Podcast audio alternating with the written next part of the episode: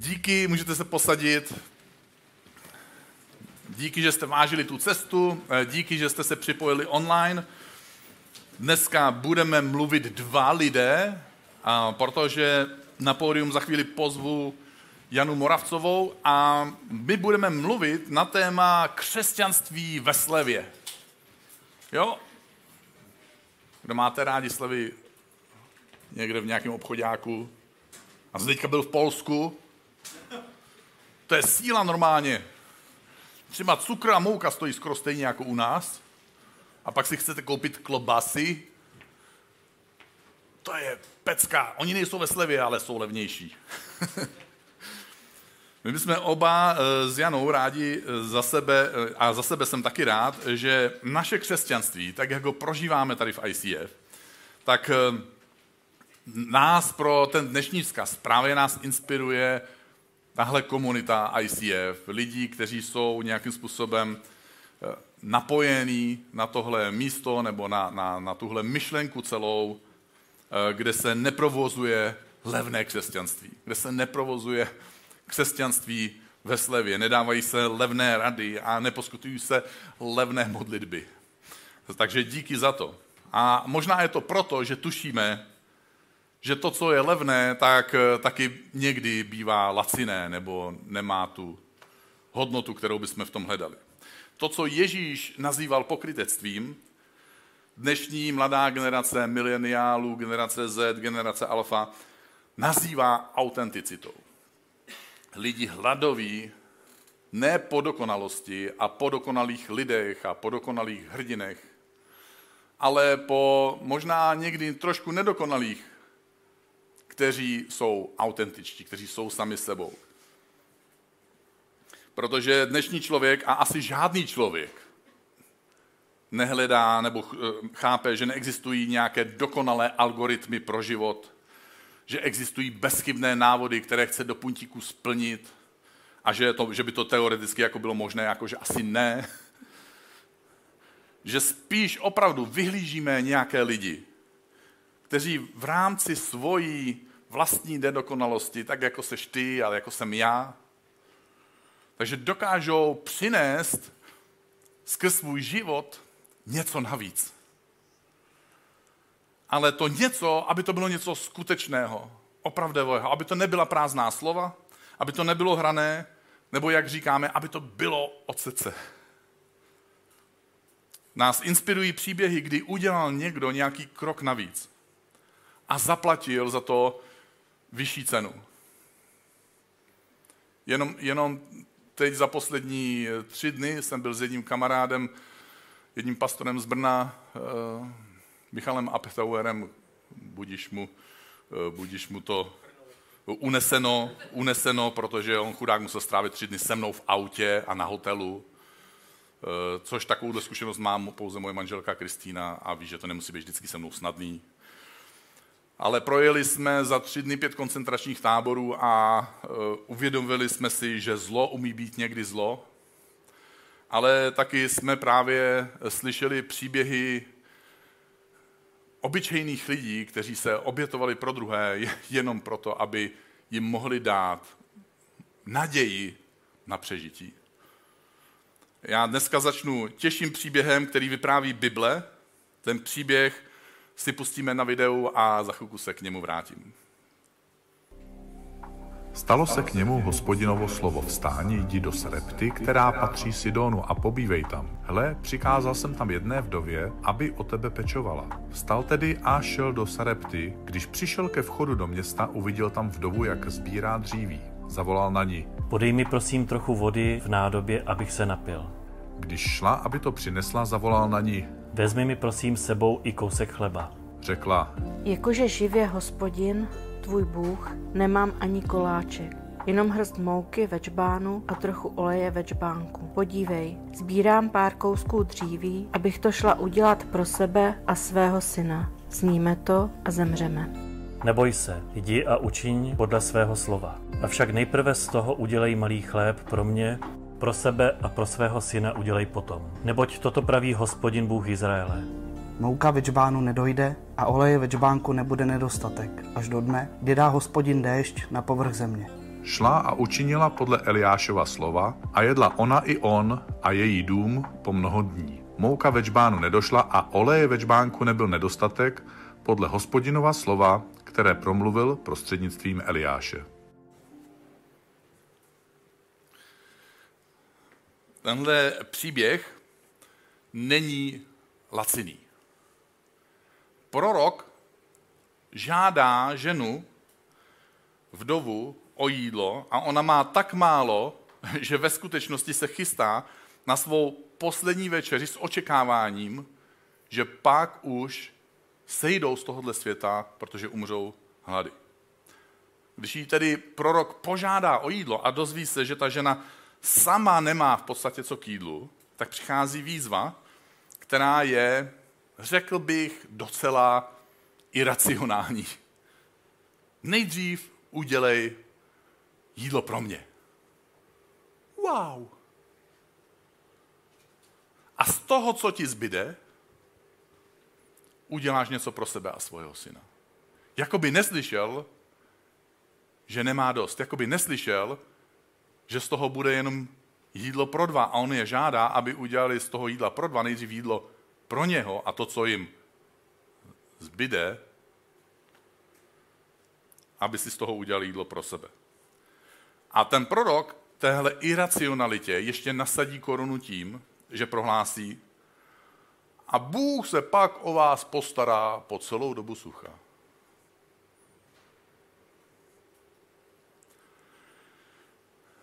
Udělat krok navíc, dát přednost božím věcem, dát Boha na první místo. Snaha dát to nejlepší to neznamená být dokonalý. Ale tenhle krok navíc může často změnit situaci, může změnit postoje, může změnit okolnosti. Často někde tam za tím krokem navíc na nás možná čeká ten náš zázrak. Neznamená to, že nepochybujeme, znamená to, že poslechneme boží výzvu i když máme uvnitř sebe tu silnou pochybnost. Někdy to může být v otázce modlitby. My někdy provozujeme takové levné modlitby. Někdy v modlitbě můžeme udělat krok navíc. Protože někdy, nevím, jestli vám to stává, někdo vás o něco poprosí, mám někoho nemocného, něco mě trápí, něco mě tíží a my řekneme, tak já se za to pomodlím, ale vlastně je to náš takový ústup proto, aby jsme poskytli levnou modlitbu. Poskytneme krátkou modlitbu, bez soucitu, bez snahy udělat krok navíc. Někdy dokonce, protože máme sociální sítě, které mají úžasné emotikony, tak my tam dáme ikonu sepnutých rukou. A máme pocit, že jsme se za někoho pomodlili. Ale ikona sepnutých rukou není modlitba.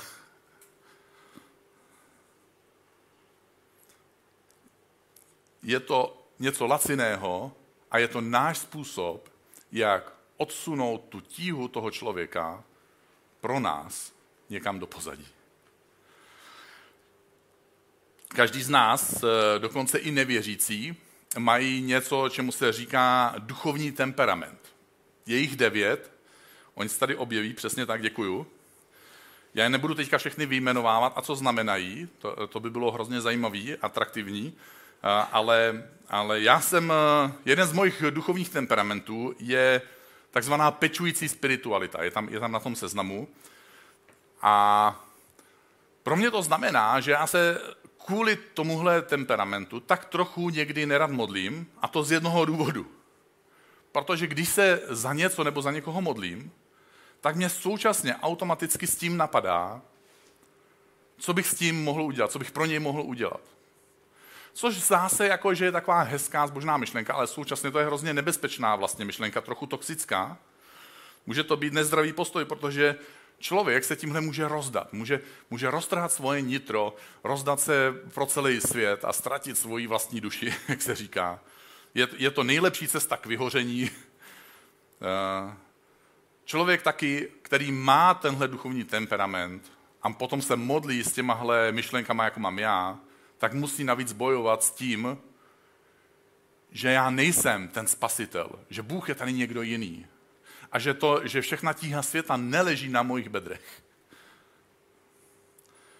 Ale současně platí i druhá strana téhle polohy, které, které, kterou bych tě chtěl právě inspirovat.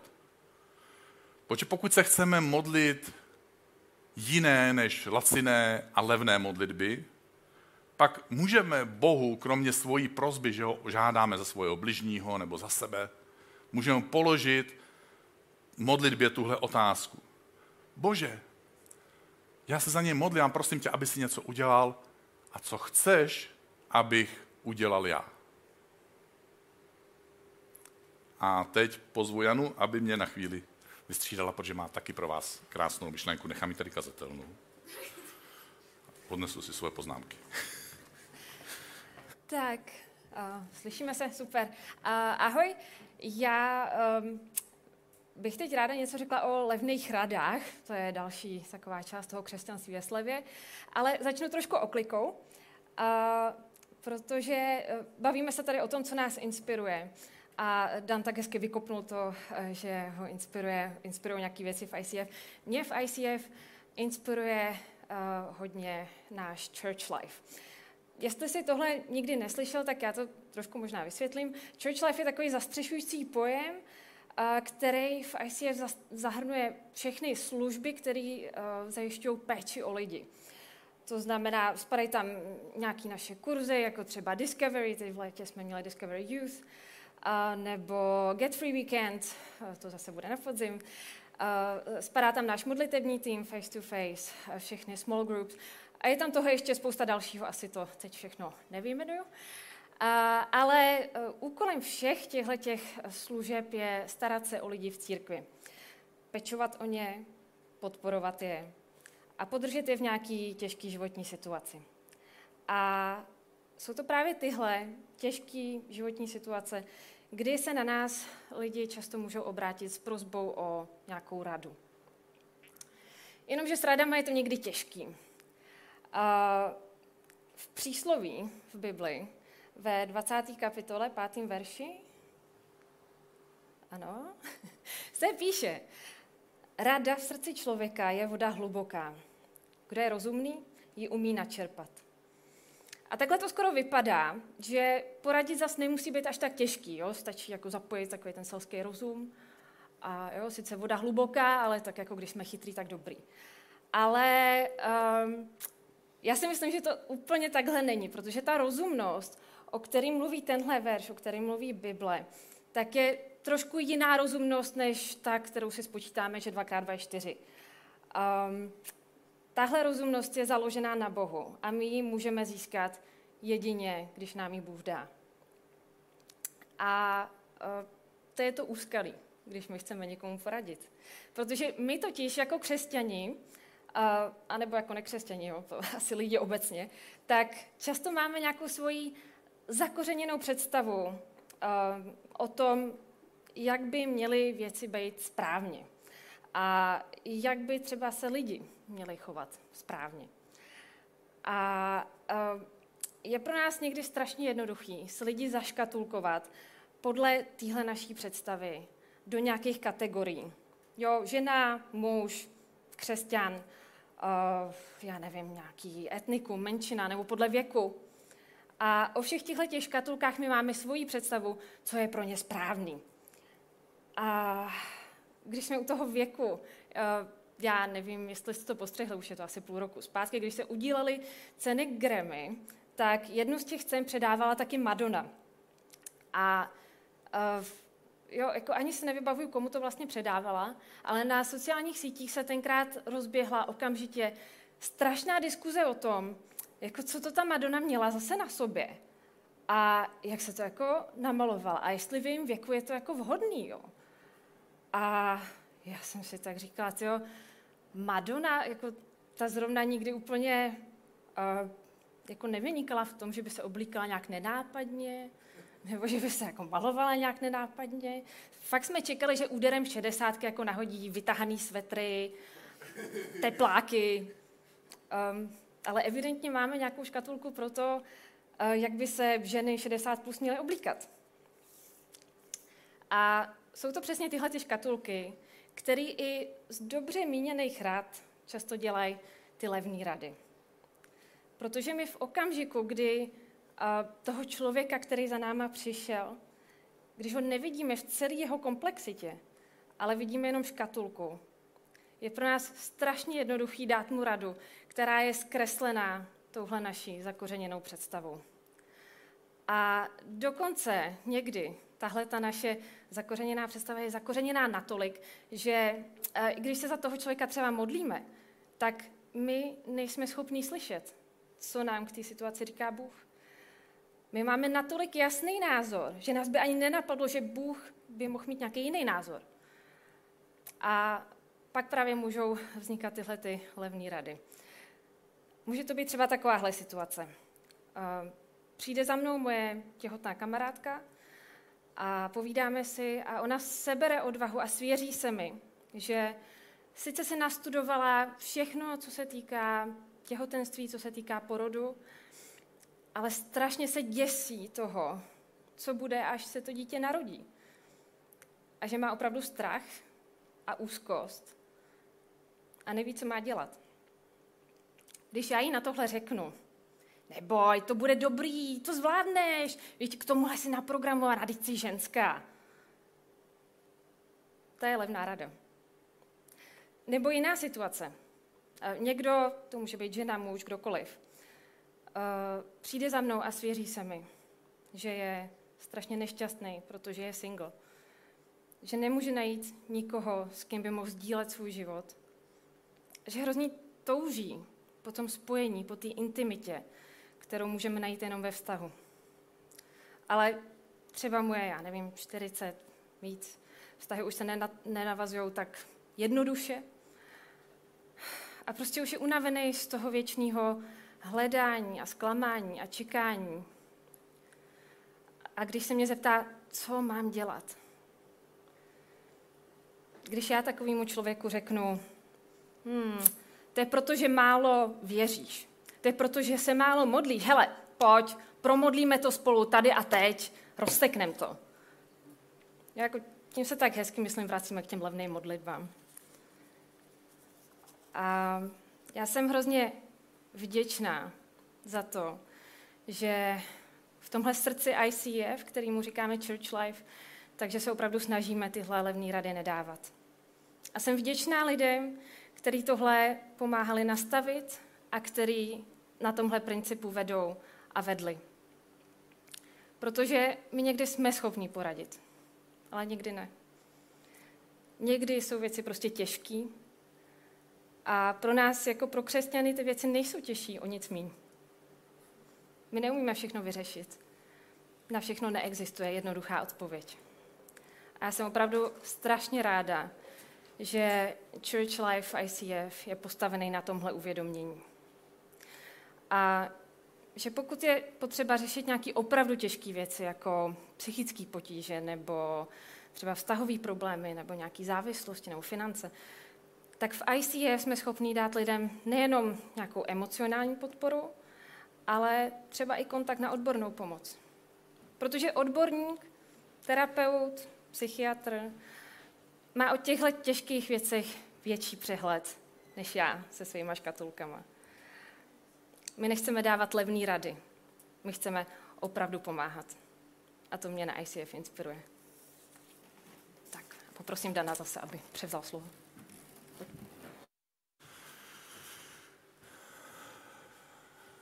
Ne, že bychom nevěřili eh, v ICF moc modlitby, ale nechceme dávat laciné sliby. Protože nenabízíme v ICF modlitební automat. Hoď modlitbičku, dostaneš zázrak. Pošli desátky. Bůh tě požehná. Naopak, my věříme, Věříme a značením tvrdíme, že, že zažíváme zázraky, když se modlíme, že Bůh dělá ty zázraky a nevadí nám, když, když lidi kolem nás, třeba kteří Boha neznají, řeknou, že jsou to náhody, protože pro nás je důležitý, že ty náhody se dějou vždycky, když se modlíme. A ne, že bychom nevěřili, že Bůh má sklon, takový zvláštní sklon odměňovat štědrost svým požehnáním. Určitě tvrdíme, že, že v soutěži mezi náma a Bohem, kdo z nás bude k tomu druhému štědřejší, Bůh má potřebu vyhrát. Ale nevěříme na ty zjednodušící formulky. Nevěříme, že by Bůh byl stereotypní, že Bůh by fungoval ve vzorečkách, že, že by živo, duchovní život se dal uzamknout do, do, nějakých, do nějakých vzorečků. Uděláš A plus B plus C a dostaneš D. Věříme, že křesťanství je víc než jedna plus jedna. Já dám desátky, on požehná. Věříme, že křesťanství je vztah. Vztah mezi námi a Bohem a vztahy nejdou zavřít do škatulek, ani vztah člověka s Bohem nejde zavřít do vzorce.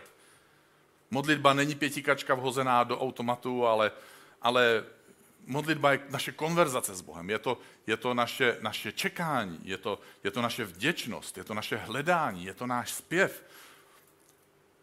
Je to vyjádření našich pocitů, těch, těch hezkých i těch těžkých.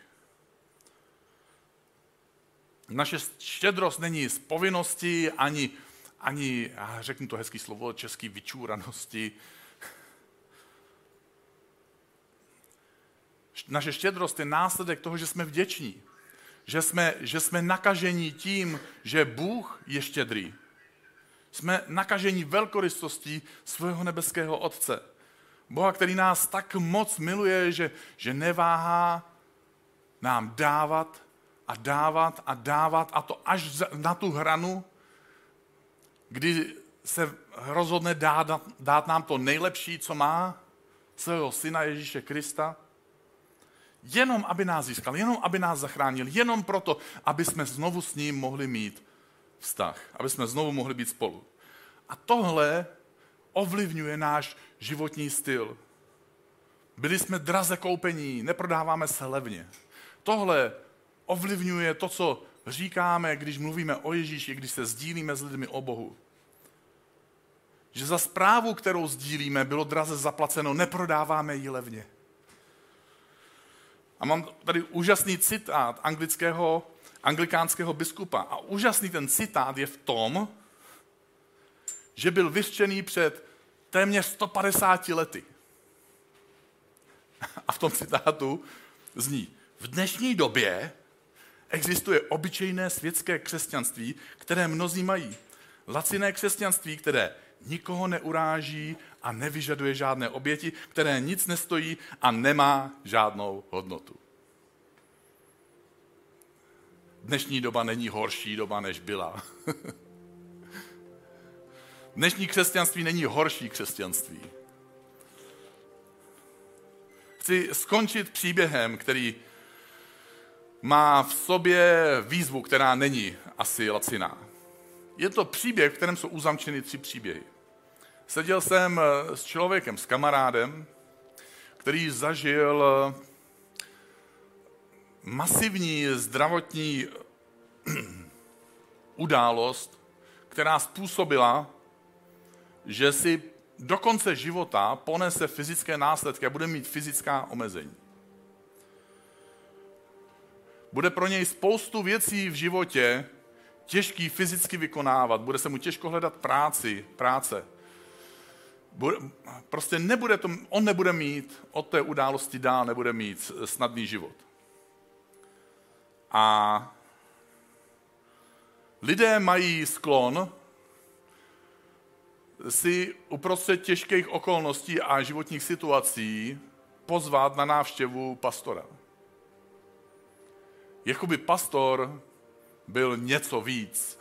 Jako byl nositelem něčeho, co ostatní nemají. Přitom jak řekla účastnice jednoho našeho kurzu DNA, líbil se mi kurz DNA, protože jsem zjistila, že náš pastor je obyčejný člověk. Takže já vím, že to neopustí něk- očekávání některých lidí, ale aspoň jsem se pokusil. v každém případě jsem eh, byl u něj na návštěvě A většinou tyhle setkání, tyhle těžší setkání probíhají následujícím způsobem. Dáte si něco dobrýho spolu, kafe, možná něco sladkého, dojde možná i na oběd, třeba ho donesu já, jo. Pak eh, se tak jako povídá o vážných, méně vážných věcech, něco duchovního, jak se má rodina, jo. Běží čas, dvě hodiny jsou pryč, A protože to znáte, tak eh, toho člověka upozorníte, já za chvíli budu muset odejít, možná si mě pozval kvůli něčemu, o čem si se mnou chtěl mluvit. Ten den jsem to neřekl a říkal jsem si, nebudu to riskovat, tuhle nabídku, protože jsou situace, kdy se bojím, co by se ten člověk mohl zeptat. A tak se ten čas pomalu blížil, že bude konec a on to pochopil a říká, Dane, já bych se potřeboval na něco zeptat. Já si říkal, a jej.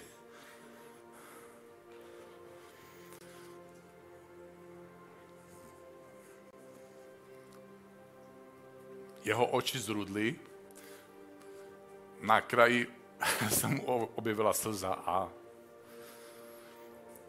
zeptal se mě, Dane, vidíš pro mě nějakou budoucnost?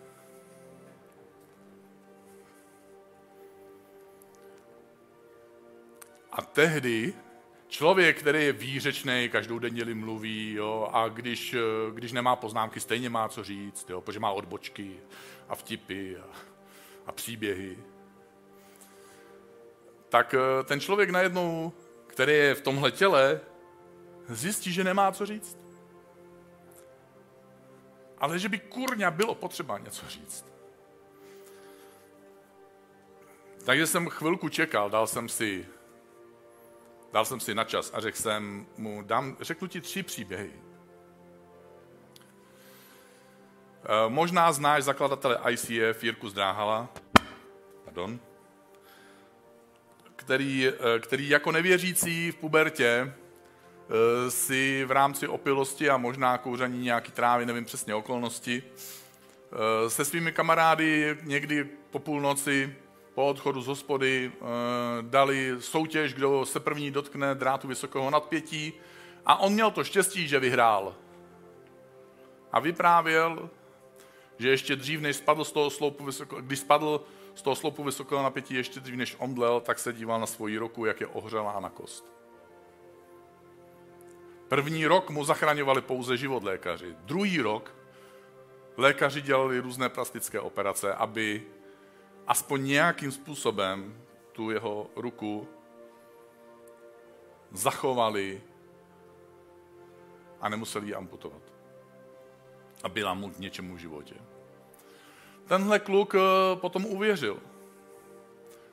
Tenhle kluk se rozhodl, že si najde práci a tak navštívil jedno místo a nabídli jim práci a oni řekli, no my zrovna hledáme někoho, kdo by dělal na počítači, ale jak vidíme, vy asi nebudete moct. A on jim řekl, to ještě nevíme, pojďme to zkusit. Propustit mě můžete potom. A ukázalo se, že nějak si poradí a že tu práci může dělat a dělal ji, dokud ji neopustil ze svojí vlastní vůle, protože šel zase na nějakou jinou práci. Nakonec se oženil. Nakonec si udělal řidičský průkaz. Nakonec řídil auto a používal svoji ruku jako nějaký strkátko, který který šajtluje tou pákou.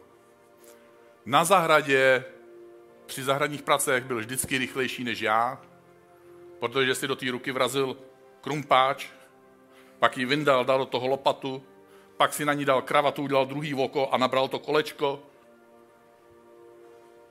Já jsem měl vždycky špatný pocit být jeho soused a pracovat na zahradě. Já jsem vždycky radši pracoval jindy než on, protože naše výsledky se nedali moc srovnávat.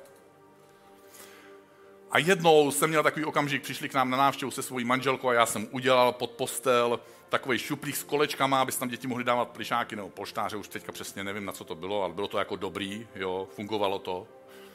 I to docela vypadalo jako.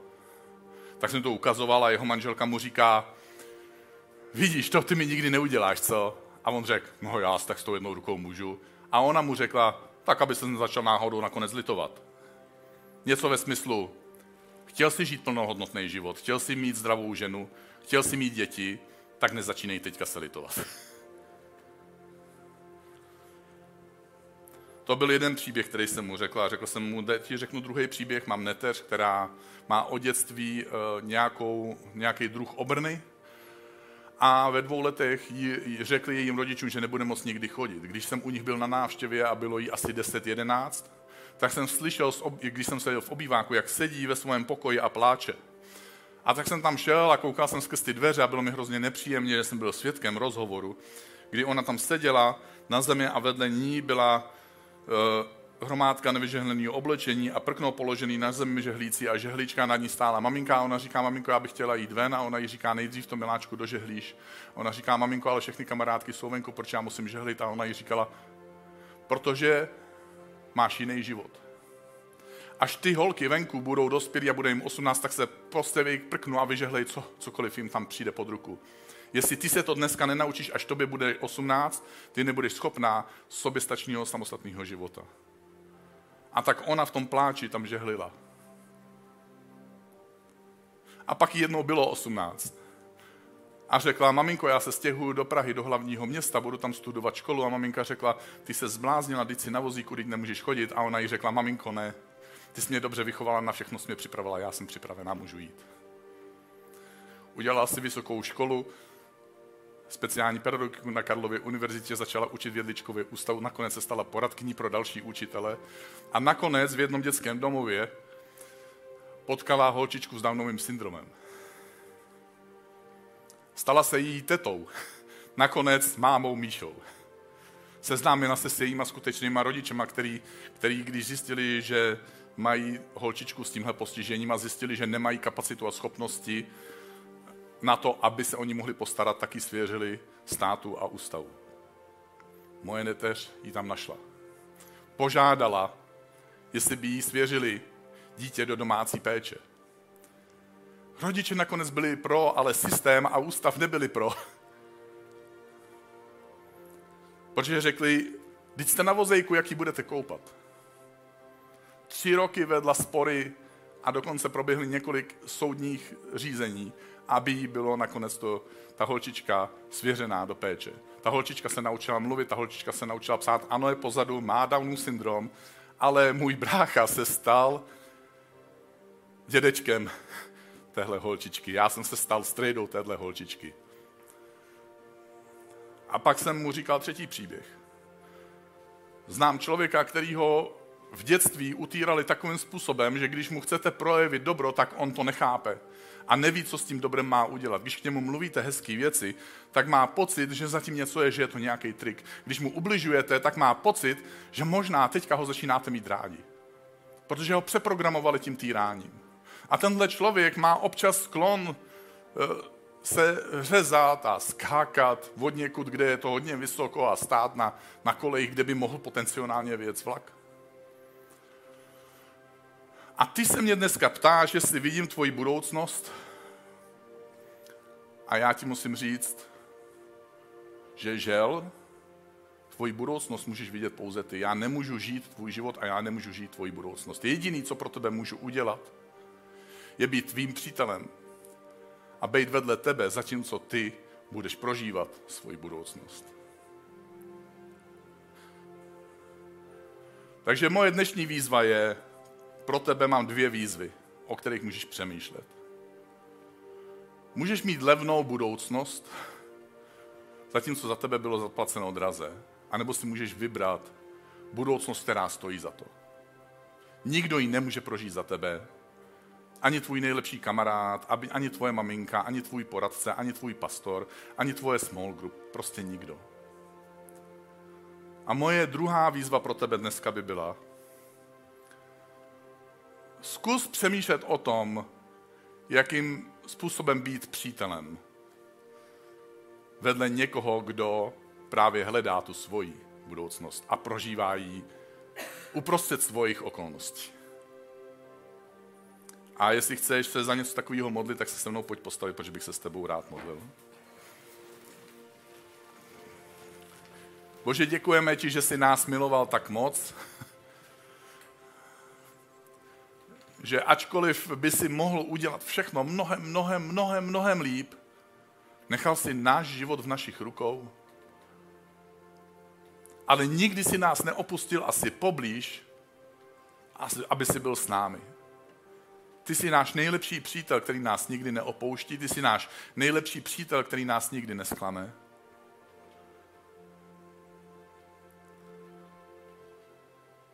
A děkujeme ti, že jsi nám dal tuhle možnost volby, že si můžeme vybrat levnější a snadnější budoucnost, a nebo že si můžeme vybrat opravdový život s tebou, odvahu udělat něco opravdového. Nebo jenom někdy v rámci naší nedokonalosti udělat krok navíc. A Bože, podobně jako ty jsi naším přítelem, chceme se inspirovat tebou a tvojí láskou. A chceme ti dovolit, aby jsme v nějakých situacích a okamžicích nebo životních obdobích dokázali být těmi přáteli, kteří udělají krok navíc.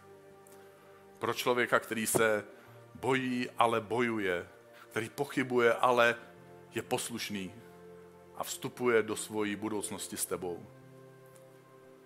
Nechceme, Bože, chceme se vzdát našich levných rád a asi někdy uděláme přešlap.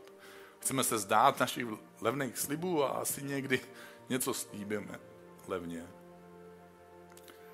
A asi ano, Bože, někdy se pomodlíme levné modlitby, ale děkujeme ti a chceme být k dispozici za, za ty chvíle a v těch chvílích, kdy můžeme dát tu drahou radu, to skutečné přátelství, tu opravdovou boží lásku a opravdovou boží moc.